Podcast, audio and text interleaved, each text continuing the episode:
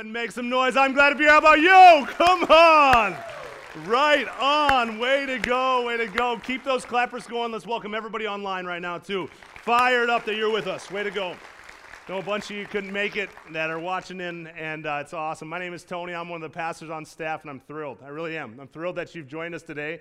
It's a great day for us because, like Ben's mentioned already and Ryan before, it's our second birthday. A lot of people didn't think we'd even make it out of the gates, let alone one, and then now two. And it's like, man, actually, something's happening around here. It's pretty incredible. And for those of you who know me, you're like, yeah, that's amazing. I mean, the mere fact that you started anything, dude, is impressive. And so it's, it's really incredible. It's incredible to see what God's doing. Uh, literally, we don't take any of the credit for it. It's all Jesus, and He's chosen to write a better story through a handful of people who've decided to take him at its word, to bet the farm, so to say, on what God can do in the lives of people if you just eliminate some of the obstacles and some of the roadblocks that a lot of people face when they try church. And so we're just doing our best. You know that if you've been around here for a while, we just kind of say this all the time. It doesn't matter who you are, where you've been, what you've done, or what's been done to you, you're welcome right here. And we really mean that. And so, way to go. Uh, a lot of you know this. We're in the third week of a series called Fixer Upper. We're having a lot of fun kind of working our way through this series called Fixer Upper. And the reason why we're doing this thing is because you are a fixer upper. I'm a fixer upper. We all have one. And, uh, and we kind of figured we'd kind of truck our way. It's a, a, good thing every once in a while to have a rhythm where you look inside and you look outside and you kind of see what areas of your life personally, of the things around you that can be fixed up. And I know for a lot of us so far in the series, we've already taken steps. We've already had some movement in an area of our lives or something around us that you're going, I can't stand to let that be in this current state that it is. I got to do something about it. And we're having a lot of fun doing it. We're actually looking at a guy in the Old Testament. His name is Nehemiah.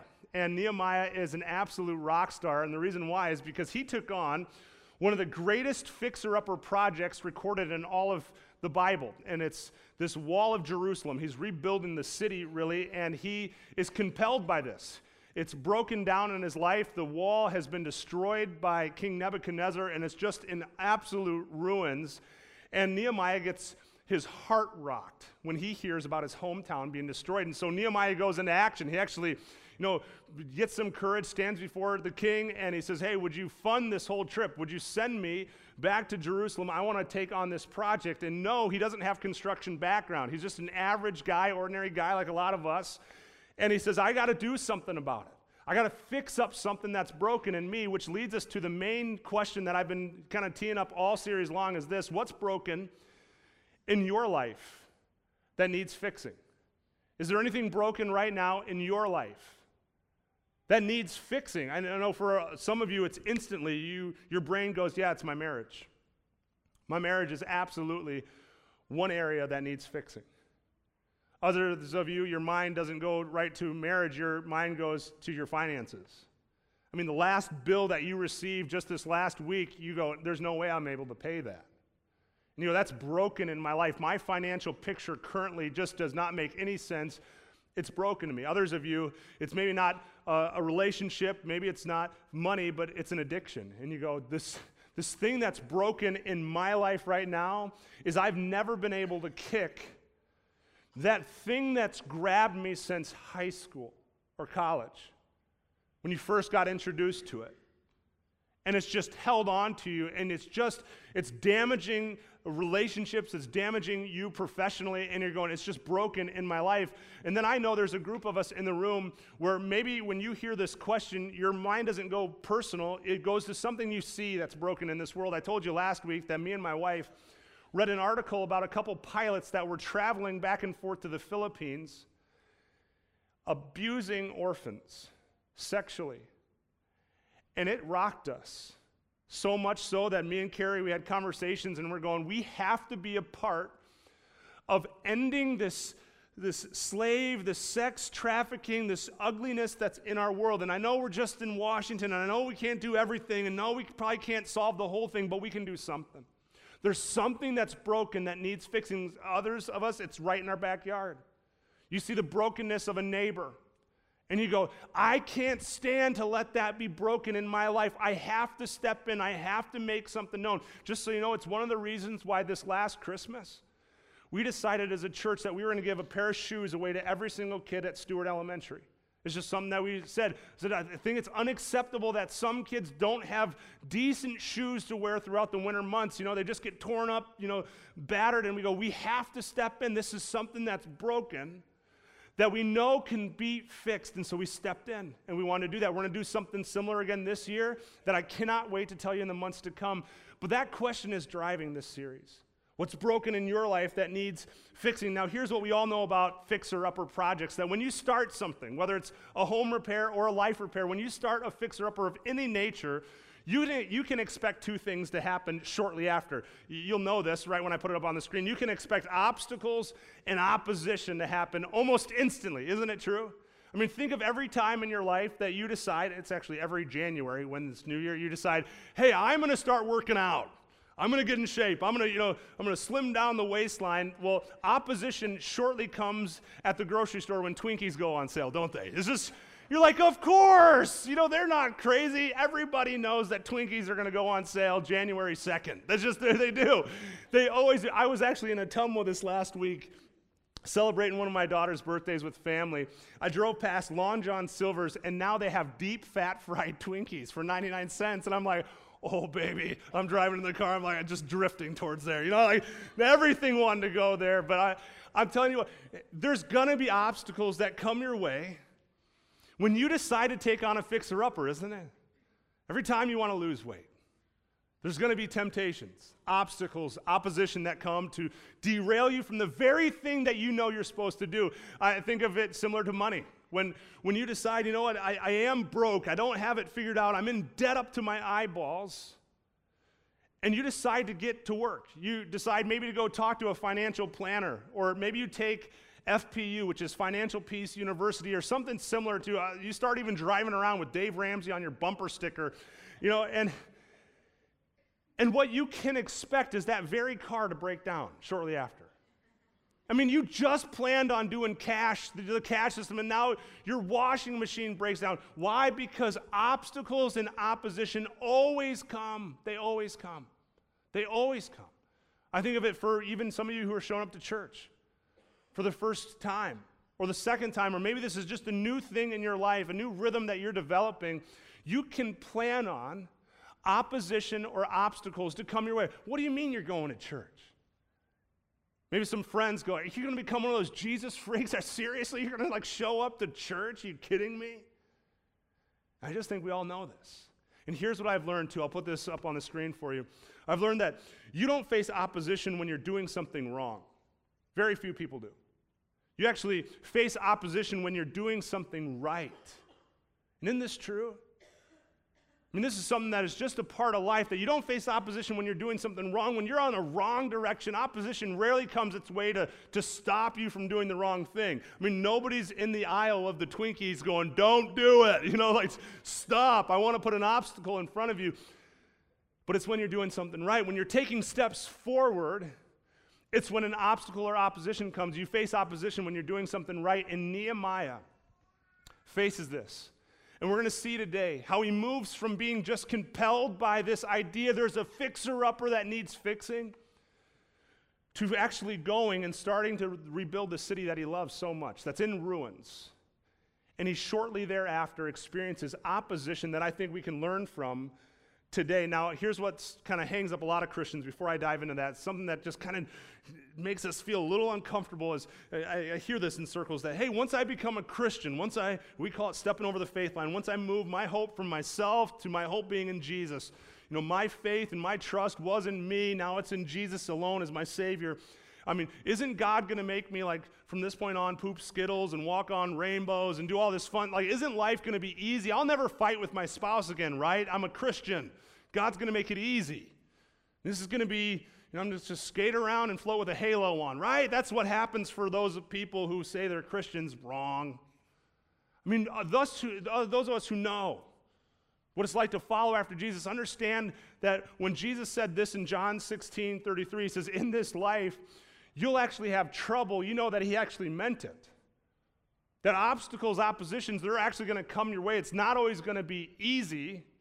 But it's something that we have to understand. But Jesus says, take heart. He says, I'm with you. When, when you are following Christ, you actually have a hope in Jesus. You have a God who directs you through his spirit. He says, Because I've overcome the world. With God, you can overcome the very things that you're going to face. And like I said, Nehemiah, today, as we read on in chapter 4, we're going to watch as he deals with the very opposition and obstacles that he faces. Now, for him in his day, they were literal enemies of what he was doing. For you, it might be different. It might not be an actual enemy that you face, but for Nehemiah, it was. It was a territorial issue. As he was rebuilding a city, there, that meant there was a threat to those around him territorial. And we're going to see as this guy named Sanballat and Tobiah talk some serious, you know, Bible trash to Nehemiah and try and discourage him throughout uh, his deal. Here's what it says in Nehemiah chapter 1, verse, or chapter 4, verse 1. It says, Sanballat was very angry when he learned that we were rebuilding the wall. Sanballat was mad because, one, his mom named him Sanballat, but two, don't name your kid that. he gets picked on at school. You know, he was very angry when he learned that Nehemiah was starting to rebuild this wall. Why? Well, why in the world was Sanballat so angry? Well, Sanballat, just so you know, was the governor of Samaria. Check this out. Here's a map. Uh, he was actually the governor up here, and Nehemiah was building up this city, Jerusalem, right here. This is literally the, the place where Nehemiah was starting to rebuild. So there was some issues going on in Sanballat going, oh, no, no, no, no, no. I've been kind of the big dog, you know, since Jerusalem's been in ruins, and I don't want you starting to rebuild something for me to lose the power that I have. There was a threatening issue going on, a territorial issue that Sanballat didn't want to see other neighboring countries, cities be developed, and that's why he was so angry. So it goes on to say this Sanballat was very angry when he learned that we were rebuilding the wall, and he flew into a rage, and he did a couple things. He mocked the Jews, he mocked Nehemiah's people, saying, in front of his friends and the Samaritan army officers, what does this bunch of poor, weak Jews think they're doing? What do they think they're doing? Sanballat wants to discourage him. What are, you, what are, you, doing? What do you think you can really accomplish here? Then a guy named Tobiah chimes in. He's kind of on the sidelines. Tobiah gets some courage. He goes, Tobiah the Ammonite, who was standing beside him, remarked, That stone wall would collapse if even a fox walked on top of it.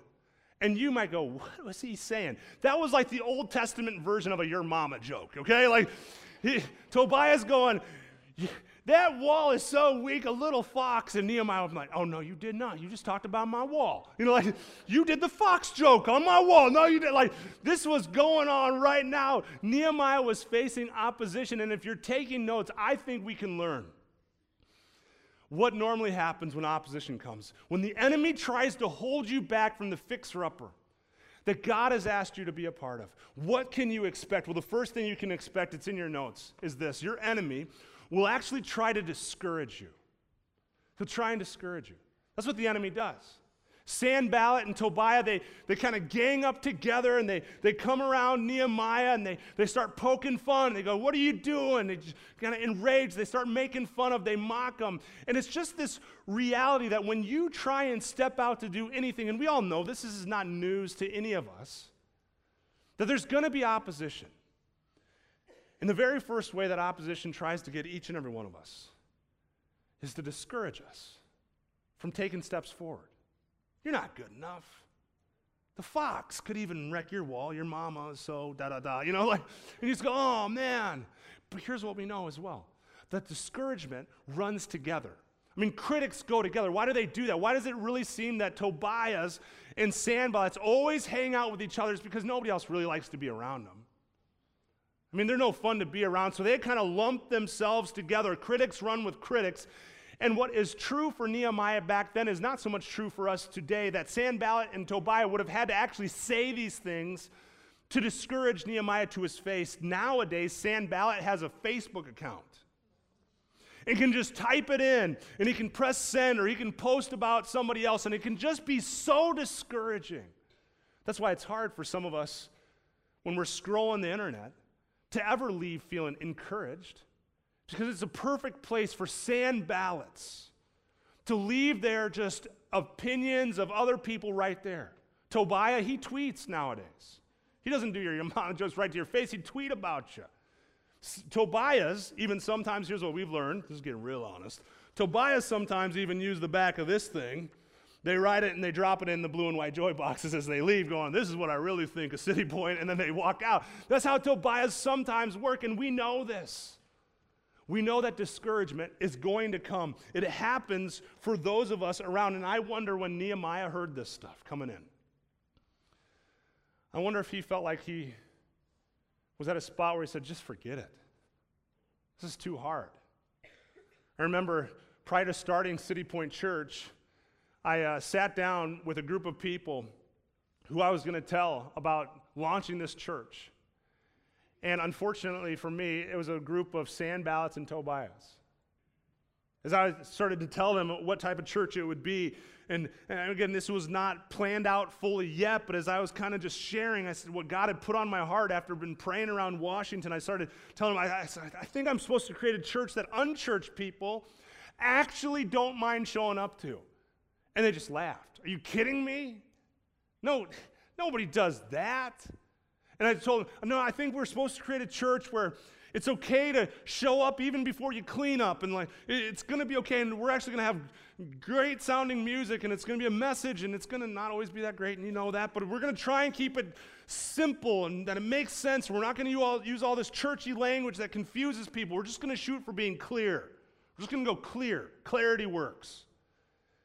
And I just remember people telling me, this, group of people going, You're not smart enough to even be clear. You're, you're just all dreams. You don't have any action. You can never pull this off. And I remember that evening, just going home feeling so like, What in the world? God, I think you're asking me to do this.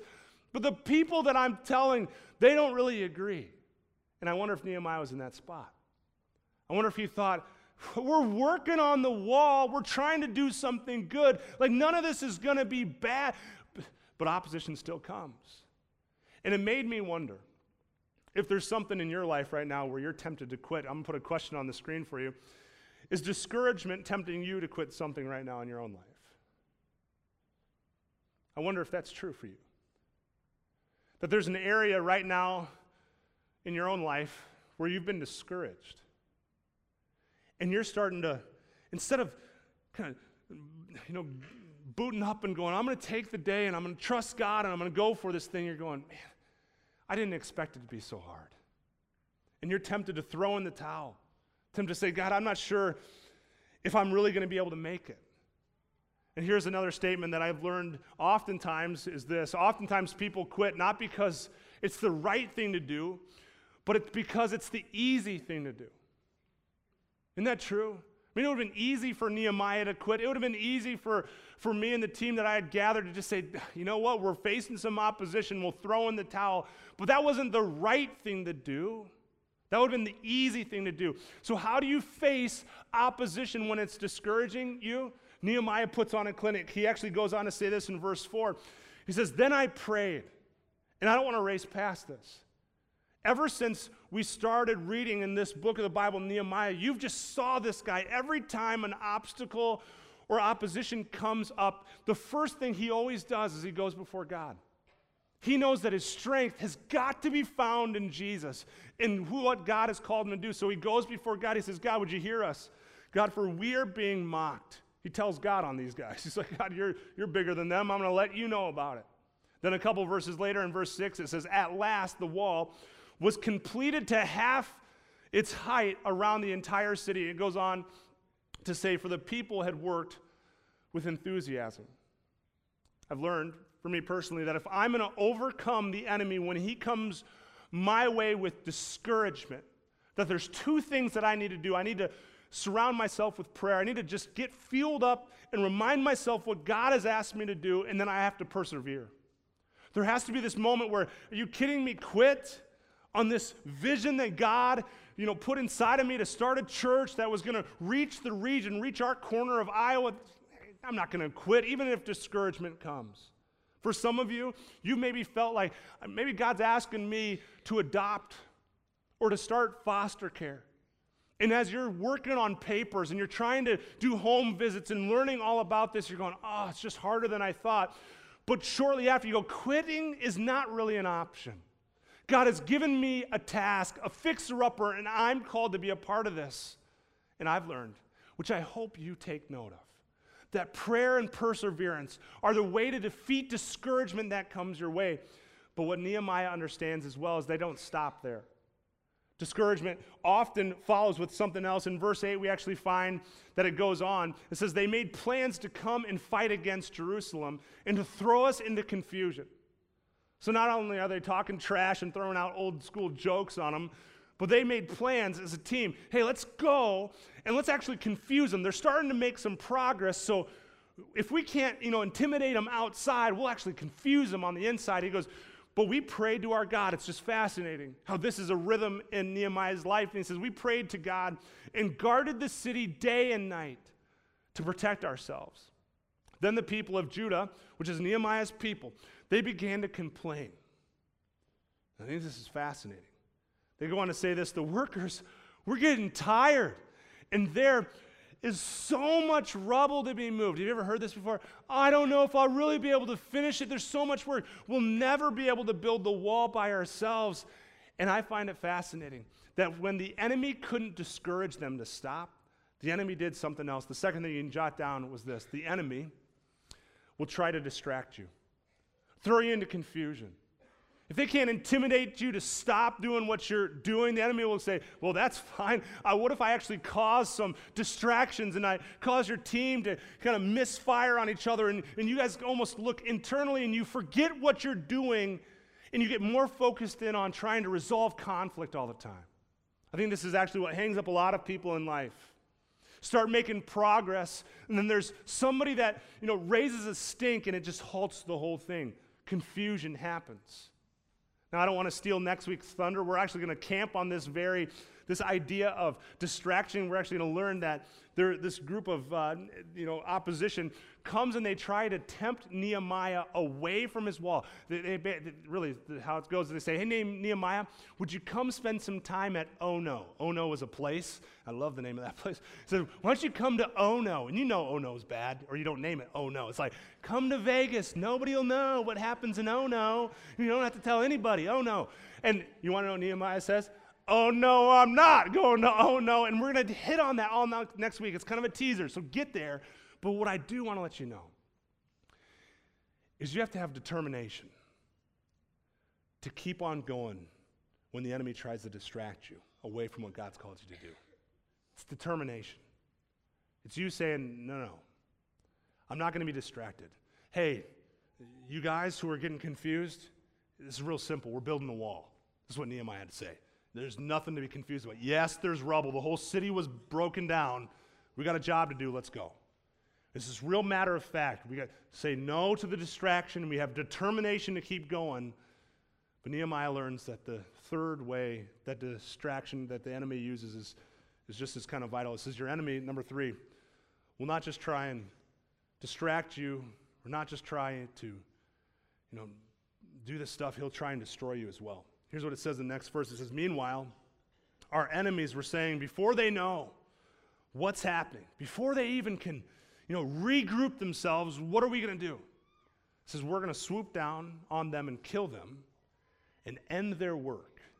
And I find it real fascinating that this enemy is so opposed to seeing Nehemiah do this that they say, hey, push comes to shove, we're just going to, we're going to blow it up. We're going we're to put an end to this thing. We're going to destroy what you've started. And here's kind of what came to me this week because we've all faced this stuff.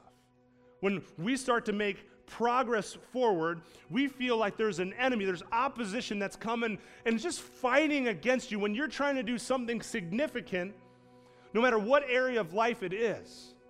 There's an enemy, there's a pushback on your life, and you're going, What in the world is that? And what the enemy's trying to do really is to have you tap out. Tap out. In a fight or in a wrestling, it's, it's the tap out. I'm done, I quit. That's what the enemy wants. It's what opposition really wants you to do is go, now you'll never make it with the weight loss. You'll never make it with the financial hope. You and your wife or you and your husband, you have no chance, so just tap out. Just tap out. That's what the enemy's trying to do to Nehemiah. Hey, Your team, look at you. And Nehemiah was just an ordinary guy, didn't have any background in this stuff. And he's going, Look at you, just tap out. It's too hard. It's too hard. And I've learned that if you tap out too quickly, you miss this beautiful thing called the tipping point. Some of you guys know what the tipping point is, right? It's this moment where you fight through the tap out moment where you're so discouraged and you feel so defeated and you wonder, what in the world is God calling me to do? I'm supposed to try and fight for my marriage and I feel like I'm supposed to tap out because it's so hard, but you push through anyways and you find yourself face to face with the tipping point miracle. Tap out moments always come before tipping point miracles. And I want to tell somebody today that if you're here and you're feeling this weight on you to tap out in whatever God's asked you to do, whatever significant thing He's asking you to fix up in your life, you need to remind your tap out moment that a tipping point miracle is coming if you just hold on, if you just keep fighting. Before we started the church, it was actually a week prior to us moving into the high school, I got one of the most nasty phone calls I've ever experienced in my life. None of you know about it. I haven't shared it to anybody. And this, it was crazy. It was this angry man so, so angry, just hurtful words on the phone, and he just is yelling at me. And I, I don't even know how he got my number, but he's calling me and he's telling me all this. He said, You're destroying this city. We don't need another church. Get out of here. Would you just leave? Would you take your family and go back home? Would you go somewhere else? And I'm like, Man, you just got to come check it out. We're really not that bad, you know? I'm not even like that big of a deal. Like, just relax. And he's just so mad. And then he says, You know what we're going to do? He said, Me and my friends, we're going to start a petition. And we're going to get you kicked out. And we're going to spread it all to as many people as we can. And I remember that night, me and Carrie were looking for a home. We were going to try and buy, an, buy a home. And it was like the wind got taken out of me. I was like, I don't know if we need to keep looking at homes. I was like, if we don't have this thing take off, I don't know. And so we were smart enough before we walked into the next house with the realtor to just pray and go, God, you got to be in this. You have to be the one who leads our steps. You got to be the one who guides us on this one. And as we prayed, I sent out a handful of text messages to some close friends, just asking people, would you pray? And I got a message back from Sam's dad. Sam is the, is the rock star guy who leads all the kids' point stuff. You, you love Sam if you know Sam. But Sam's dad literally texted me back and he said, Let him get the petition out there. He said, Let him start it. Let him start telling people about City Point Church because he's going to start a petition that's actually going to turn into a promotion of what you're doing. He said, Most of the friends that this guy has probably would never darken the door of City Point, anyways, and they're not going to hear about what's going on. So let him spread the news. Because what this man might intend for evil, God just might use for your good. And I got that text message back, and it was so faith building to me. We started the church a week or two later, and we started with 285 people showing up. And I just was like, You've got to be kidding me. This is so far beyond me.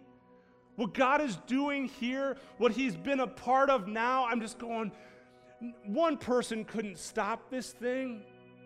And what it was, was a tap out moment that was trying to keep us away from a tipping point miracle. This last Easter, I'm just telling you to let you know of the miracles that we've had. We had 775 people come through the doors of this auditorium to church, and I'm going, You gotta be kidding me. Christmas, we had 825 people show up. And I'm just going, there's no way. But if I would have tapped out, I would have never got to see God do the tipping point miracle. We've baptized since we've started 75 people. 75 people that have given their lives to Christ, that are taking steps with Jesus. And I'm going, that's a miracle. Thank goodness there wasn't a tap out. 400 and 37 pairs of shoes given away for free. That's a miracle Thank goodness there wasn't a tap out. I want to ask you is there a tap out moment that you need to just push through right now in your days to come because you'll never experience the tipping point where you tip over and see the miracle that's in front of you? It's going to happen. But Nehemiah, again, this guy was a leader of leaders. He gathers his people around because he knows there needs to be a rallying cry before they get back to work. And you want to know what he says? He says this. It's just incredible. He says, Then I looked over the situation. That's what great leaders do. Kind of gathers people together and goes, All right, come on. I'm going to take a peek. I'm going to, I need to see what's going on here. He looks over the situation. I called together everyone, the nobles, the rest of the people, and said to them, Don't be afraid of the enemy. The tap out moment, that's not going to stop us. And then he pushes forward and he says two things. He says, Remember the Lord, who is great and glorious. And would you, kind of like Braveheart, you can just almost imagine, he says this, and would you fight for your brothers? And would you fight for your sons? And would you fight for your daughters, your wives, and your homes? And you just hear this guy almost on a horse, you know, like blue face.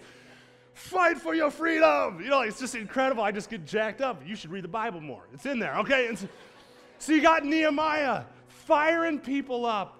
And he does it with two things. The last couple of things, and I promise I'll get you out. He does it by saying, Would you remember God? Would you remember the Lord? It's the only way to get through the tipping point. To get to it, you have to remember the Lord because the enemy is not shy. It's going to discourage you.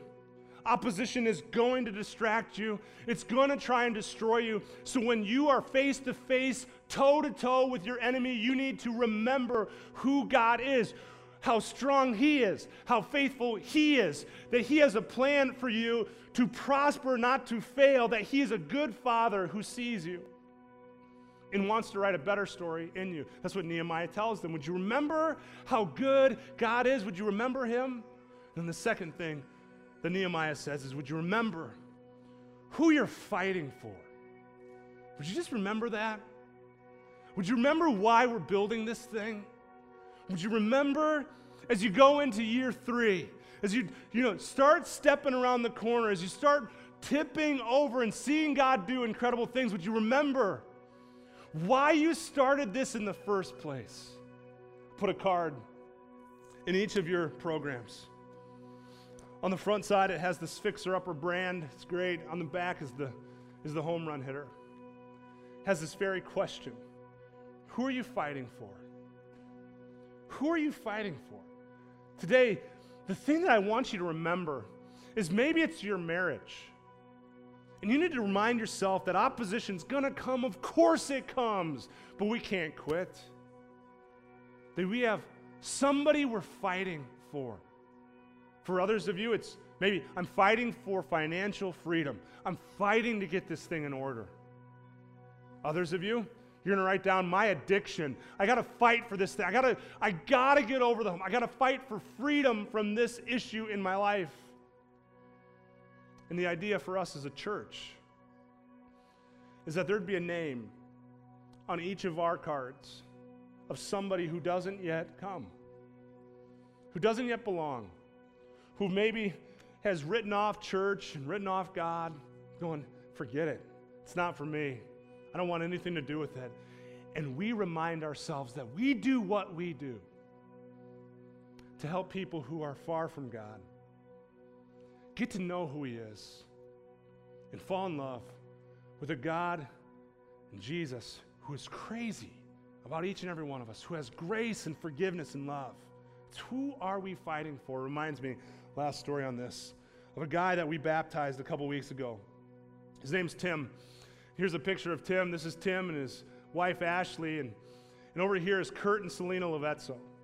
Great couple in our church. They serve, they just absolutely crush it in our first to fifth grade rooms.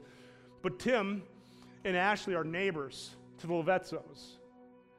And we baptized Tim because Kurt and Selena had the tenacity to fight for them, to keep on inviting. I want to just read you their story. This is Tim writing. He says, Growing up, I didn't have any interest in God or Jesus. It wasn't actually until college that I ever even wondered about God or Jesus or how I even fit into this world. I remember praying And I even tried to do what Christians do. I even got, Tim even got religious tattoos on his body to just try and maybe that would be the answer to this whole faith stuff. Well, fast forward to this last year, and he writes that Jesus wasn't in his life at all. I'm 35 years old and I feel like I have life all figured out until one day our neighbors, Kurt and Selena, invited us to a new church that was starting. I politely listened but had no intentions of attending. But they kept inviting and speaking so highly about City Point that in October of 2016, I asked my wife Ashley if we should go. I was actually shocked to find out that she had been waiting for me to ask for a long time. So we took a shot and we showed up. He wrote this real sensitive about me. He said, Tony seemed genuine. The band was really good. You know, I was like, thanks, Tim. Thanks, dude. You seem all right. You know, the band was good, though. So, like, so we kept coming. And after a while, I actually started to look forward to Sundays. Everything changed for me in July. I found myself at the lowest point in my life. I was broken. I realized that I needed hope, that I needed love, and that I needed the grace and forgiveness that I had heard about for the better part of a year. It was July 26th, around 6:30 in the evening, when I gave my life to Jesus as my Lord and my Savior. That night, I went home, and my life began to change. My wife and I connected on a level that I never knew was possible. We worked through difficult situations and circumstances, and as a result, now my marriage, my relationship with my kids, my entire life has been stronger than it ever it was before. I feel like the mask that I wore for 35 years has finally been lifted, and we're doing life the right way with Jesus in it. I believe that Jesus forgave me. He's my Savior, and I'm living for Him now. There are days that are more difficult than others. We all know that. But now I escape to the Bible, and I pray. My life is being changed, and I cannot wait to see what God does in me next. I'm grateful for my life, grateful for my wife, and everyone who has been praying, and especially my neighbors, Kurt and Selena, for never giving up on us. Question, gang who are you fighting for? Who is in your life that you're fighting for? Nehemiah had to remind his people. They had to hey, we're doing this for a reason. There's a project, there's something that needs rebuild. And they got on task and did it. I want to pray and I want to ask God to show up in these next few moments as we start to sing and get really excited about what God has done in and through what this place is all about. Would you pray with me? God, thanks so much for today. Thanks so much for everybody in this room. God, it's my prayer in these next few moments that you would bring something to mind that we're fighting for whether it's our marriage, that we'd have the courage to own that. God, it's my marriage that I'm fighting for. Maybe it's finances. God, I'm fighting to find freedom in this area, or it's freedom from addiction. God, you know what we're called to fight for. And God, it's my hope that as a church, as we partner with people who are fighting for the right things, that are taking ground for what's ahead, that they'd experience a church that's alive, a church that's coming in, ready to come alongside to partner with people as they take on their fixer upper projects. God, it's my hope that the next year would be better for all of us than the year that we've just had. That two years would just be a moment in history that we remember what you've done and look forward to what's ahead. God, I'm asking that since this church is alive, that you'd use us, your hands and feet, to do immeasurably more than we could ask for or imagine. God, I'm praying that our next year is better than our last one. God, we ask you to show up in a mighty way. We pray this in your name. Amen. You can stand up and get ready to have a lot of fun as we close out the service today.